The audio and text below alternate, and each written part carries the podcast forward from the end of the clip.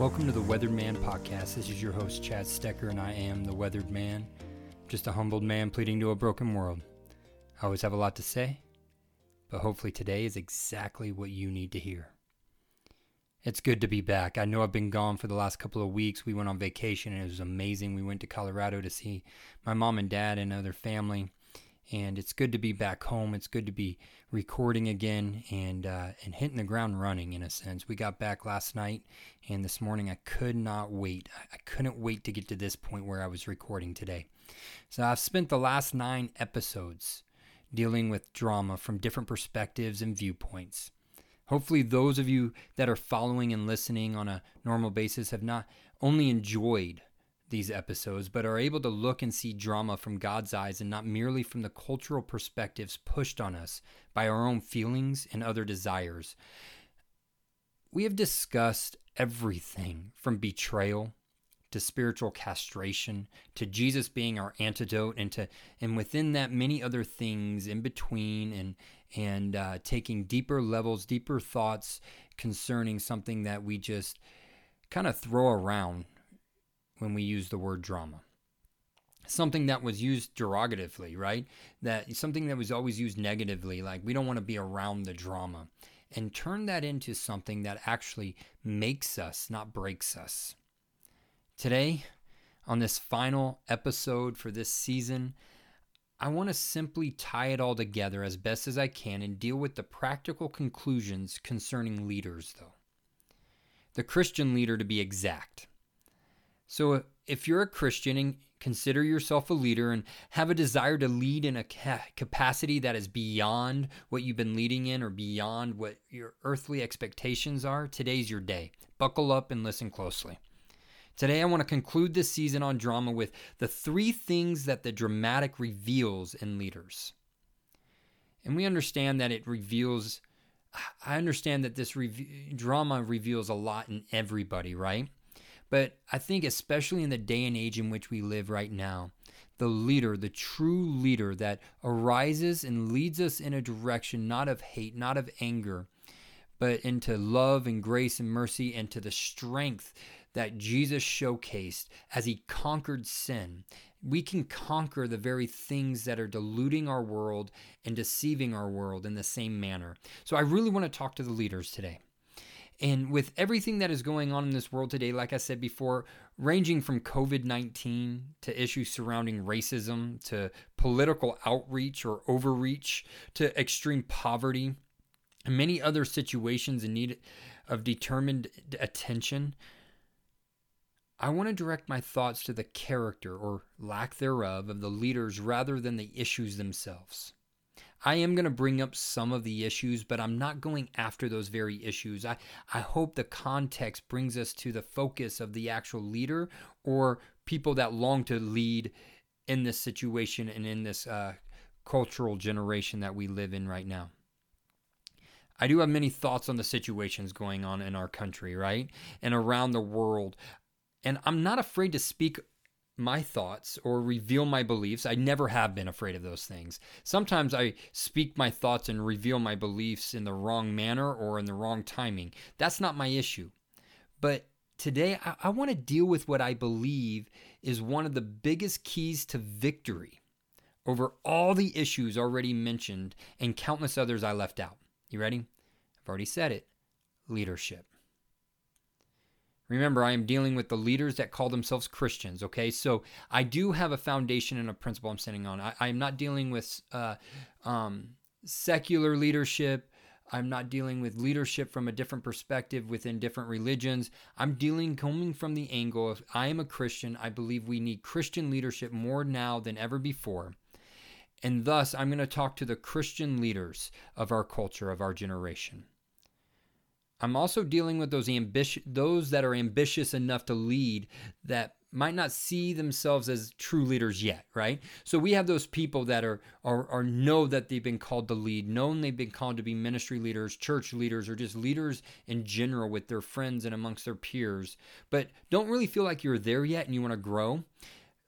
You need to also buckle up and listen because I'm talking to you as well.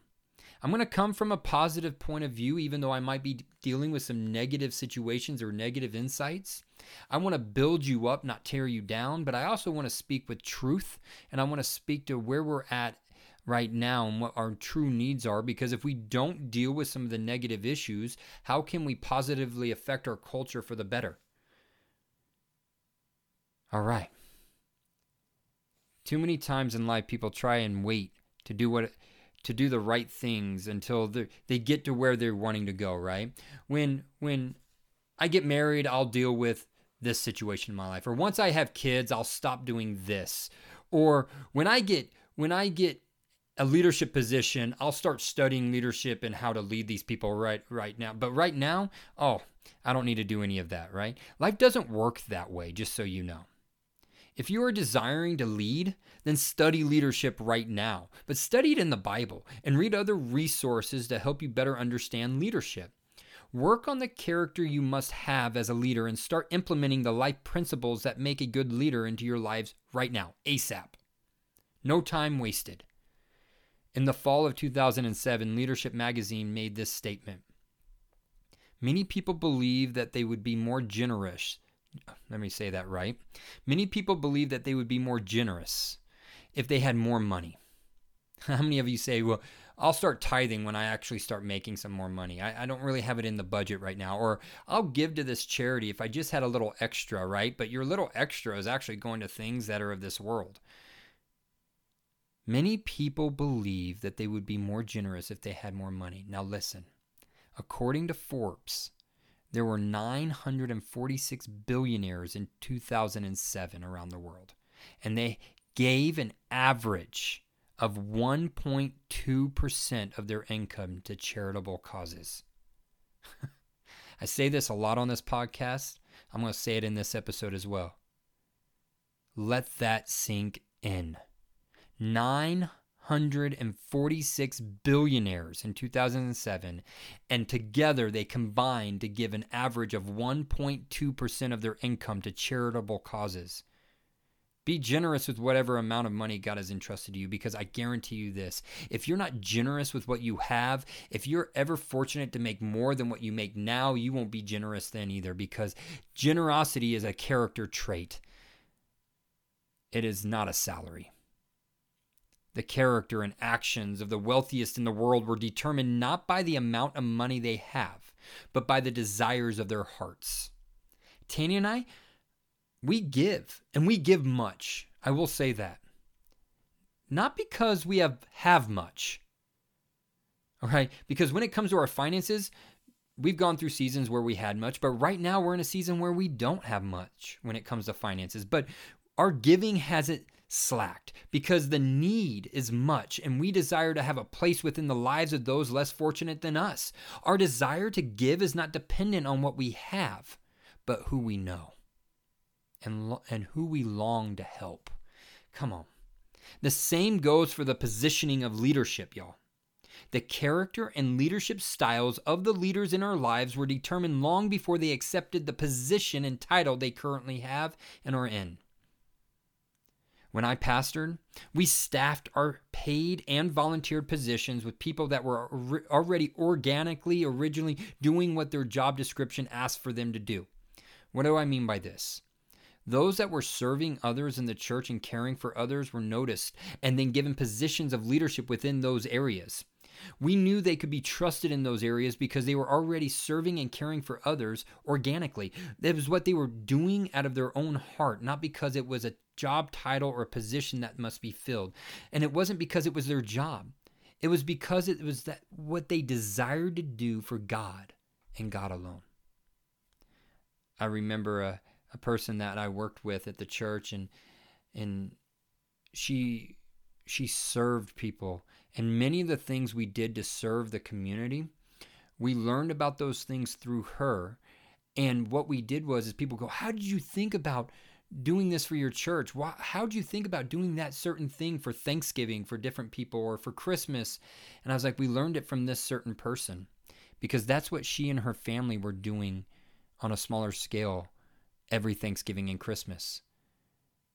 This was the perfect person to help lead and to help serve in our serving and care ministry. There are many people, y'all. You need to understand this. There are many people in a position of leadership without the tools and character to lead well. They just have a position and they've been given a title. What I want to do is talk to actual leaders here. I don't care if you're a CEO of a ministry or a business or you're just the grow pastor at your church of 40. I want to speak to those people that have the character and the ability to lead well and the desire to grow within their leadership today. Also, the time it, it's it's we must un, also understand that the time to begin the process of leading well is not once you've received a title of leadership, but when you're simply following. We don't make enough about following in our culture anymore. There have been many times in my life when looking back at my best seasons of leadership, those seasons were not attached to an earthly title position when I was the leader, but they were tied to my position and posture as a follower. I led by example through being the best follower in the group. If they followed me, they followed me to the best place as followers together. My leadership style was not only determined during the years of being first a follower, but let me add, it was also determined through those I followed. My leadership mindset was modeled by those I chose to follow or by those God put in my plate, like put in front of me for me to follow. Remember, this is not anything, remember this, if not anything else today. I know I'm rambling a little bit more than I usually do. Just take it. I just got off a vacation. Bear with me.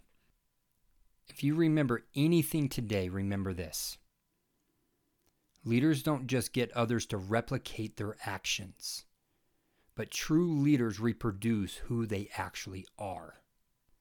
I can't tell you how many times I've been complimented on my leadership or my leadership style.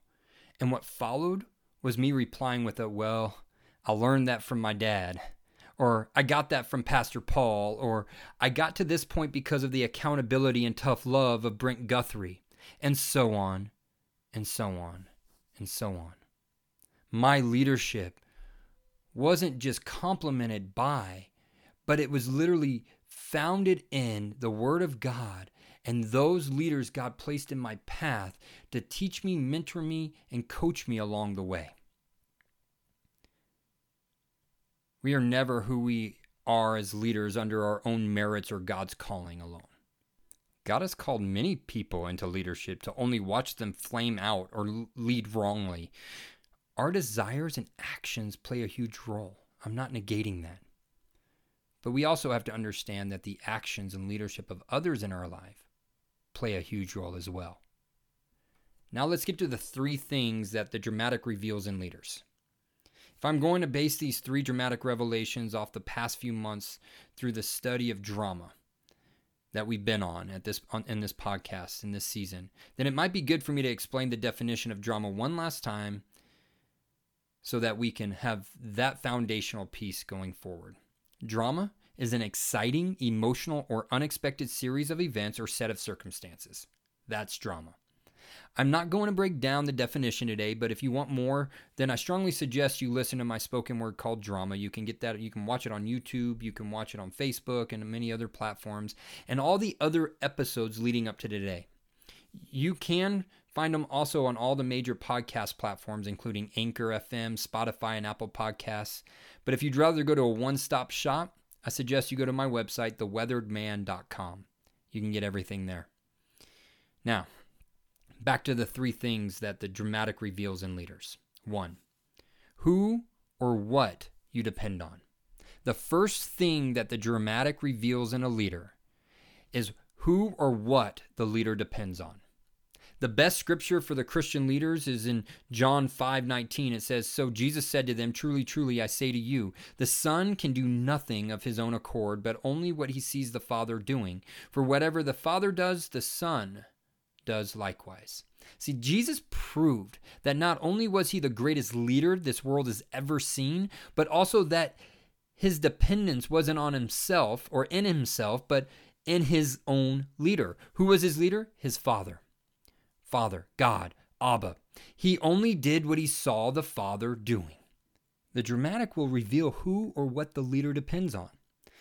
Meaning, do they only believe in being in leadership, or do they also believe they need to remain under leadership as well? I have learned throughout the years that God will not bless a leader in authority if they have not also chosen to remain under authority. Some have said that Jesus, I can't, I can't stand this, but some have said that Jesus needed no authority because in his perfection, he became the ultimate authority. It sounds really good, doesn't it? Sounds very scriptural and spiritual. This is what I say to them. Actually, one of the reasons he was able to remain perfect on earth was because he chose to remain under the right authority all along God the Father. He wasn't the best authority ever because he was perfect. No, he remained perfect because he remained under the authority of God Himself, the most amazing leader of all. In times of stress, trouble, or the dramatic, and let me just say, after, you know, often those come at the same time, they're one and the same. The rogue leaders of this day only care about their own success and well being, and they're revealed to the masses that actually pay attention. It's real simple when times are rough, isn't it? To see who's an actual leader, who is an actual person caring for those that are following him as he follows Christ or her as she follows Christ. The Christian leader must only depend on God. So the first revelation of of leadership under the dramatic is who or what they depend on. Let me tell you right now. If they're going to be a great Christian leader, their only dependence is on God and God alone. Nothing of this world can be dependent on at all times. Just look at our current situation in the church. I carefully watched and learned which pastors were completely dependent on Sunday services to feel empowered and have an effect on their congregations, compared to the ones that maneuvered with the circumstances and pastored their people throughout the situation of COVID 19. You know, churches were closed down for the first time ever in our country, really, in this mass um, hysteria or or just this mass way of thinking, right? And whether you believed it was for the good or believed that it was negative or anywhere in between, that's not what I'm dealing with. But let's look at this. At the beginning of the year, every pastor was talking about Vision 2020. And I've looked back, very few pastors were talking about anything along the lines of what actually happened, right? So their vision was grandiose. God is going to do a major thing. And when this happened, you could see which pastors were fighting for Sunday services in a building that they always said wasn't the really the church, right? And those that were saying, okay, how do I serve my people in the midst of this situation? Because the church are the actual people, not the building itself.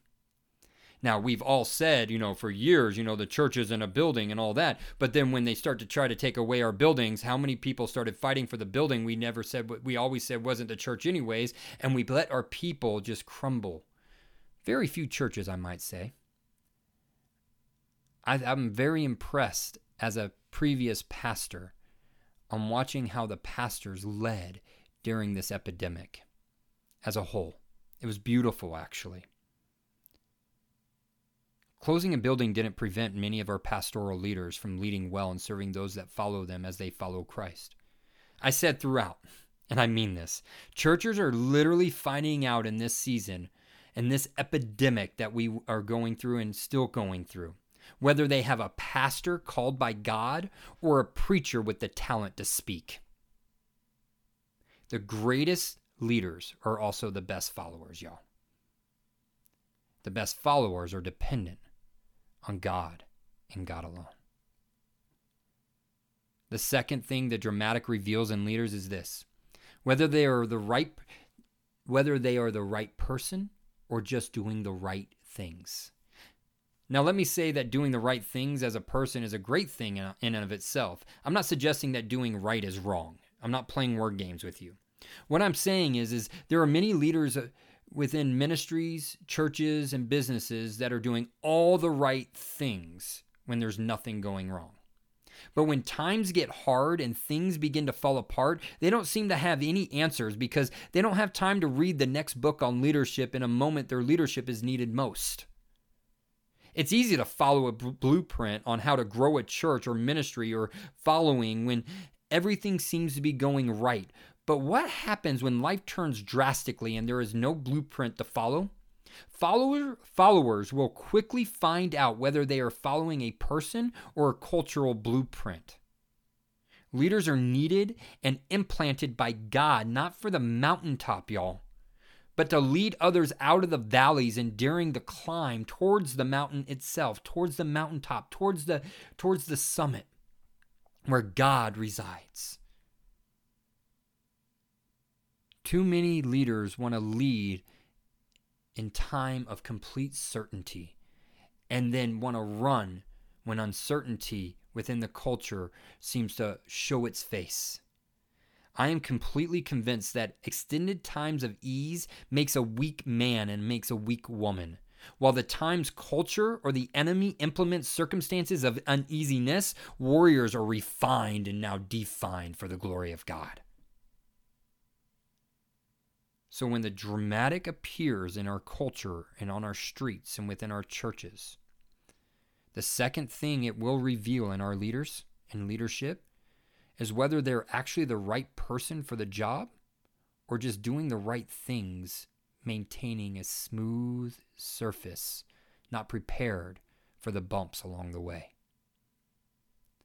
And the third and final, the third thing that the dramatic reveals in leaders is whether they are emotionally stable or just emotionally driven. To be emotionally stable is that you can withstand difficult situations, handle adversity, and remain productive and capable throughout. Let me let me just suggest this. It's so easy for a speaker or for me as the, the one doing this podcast to make it sound like I'm giving you stuff that I do really good at. I'm really good at these things. Now, I will tell you the first two, I'm a great leader within those two. Those those two revelations when t- times got rough, I believe revealed the right thing about me. Too many times when the dramatic came, this third one is what used to be my hiccup.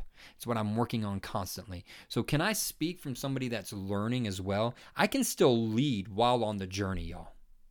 And so I'll just be flat out honest. This is the third this third point, this third thing that the dramatic reveals in the leader I've tried to work on because it a lot of times revealed that I was emotionally uh, unstable. I was emotionally driven instead of becoming emotionally stable within the Lord. So let me get back on track.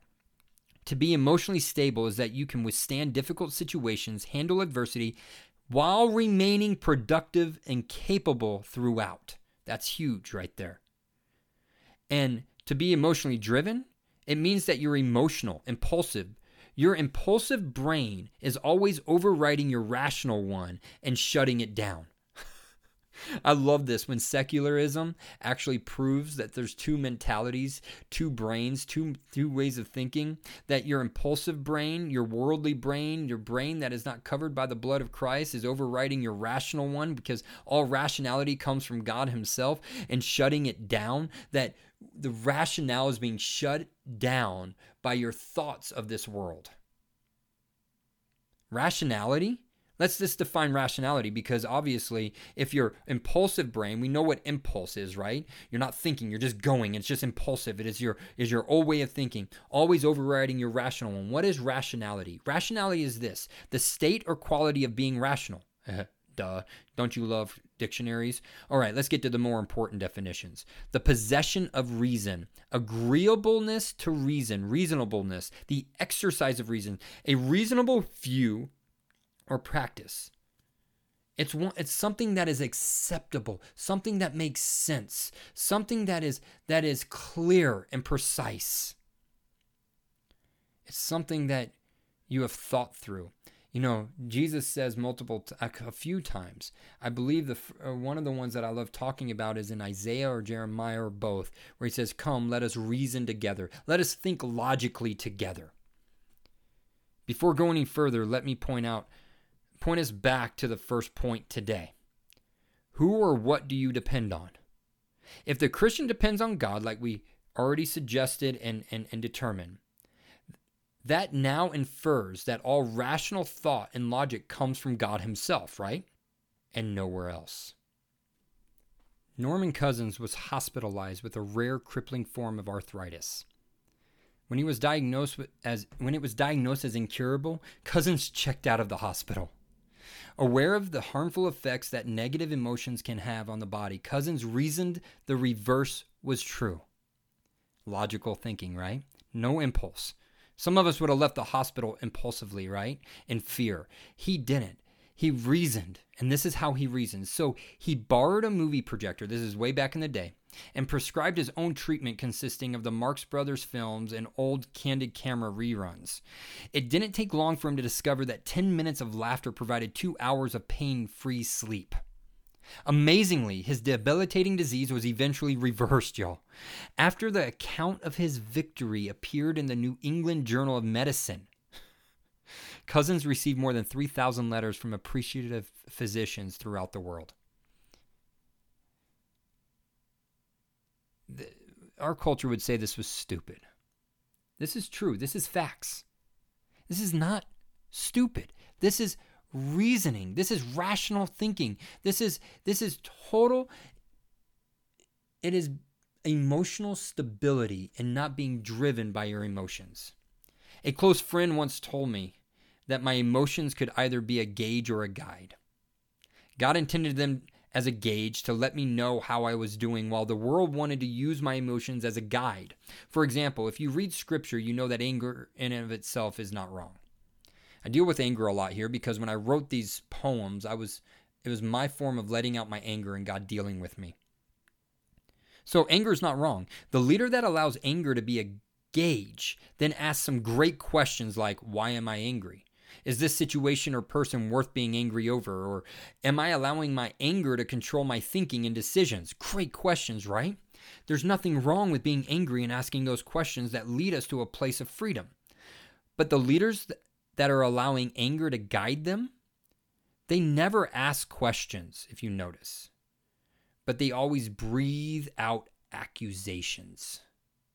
This is why the church isn't growing. It was because we were placed in the wrong place, or it's because this person left the church this way, or or or people just don't get it, or people aren't giving the way they're supposed to be giving, or you know, in ministry, you know, they just don't understand our true mission, or they or or COVID nineteen is preventing us from traveling, or you know, the great leaders never complained about not being able to travel anymore. They just worked with the situation, and God gave them anointed ideas that allowed them to grow their ministries and grow their influence throughout whatever epidemic we were in. It's beautiful. As a leader, if Jesus is truly my mediator for sin, if he is my undeniable example for life, and if he is my king forever, he is the literal antidote for the drama that this world surrounds me and all of us with. I then must allow the dramatic to prove my dependence is only on God. I am positioned because He has called me, and that I remain emotionally stable no matter the circumstances. The blueprint, the foundation of being a great leader revealed to the culture in which you lead is within the pages of the book God printed and nowhere else, y'all. The Christian leader must stop using the Bible as another resource and put it back where it belongs as the source. The seven ways to grow your church can no longer be your go to before the Word of God and His voice through the Holy Spirit Himself. The leader must stop portraying himself as a victim within earthly situations while proclaiming to be the victor in kingdom matters, right? As a leader, you can't be both at the same time. Be the victor and lead those that follow you to the most victorious leader ever, Jesus. For the torture and cross he suffered through through and on is not a sign of him being a victim to sin, but rather signs of him victoriously conquering sin itself. Well, the dramatic times we are living in, you know, in 2020, and we think it's going to get better, you never know. Will these times reveal you as a leader or as an impostor? Only time will tell. Thank you for following me through this first season.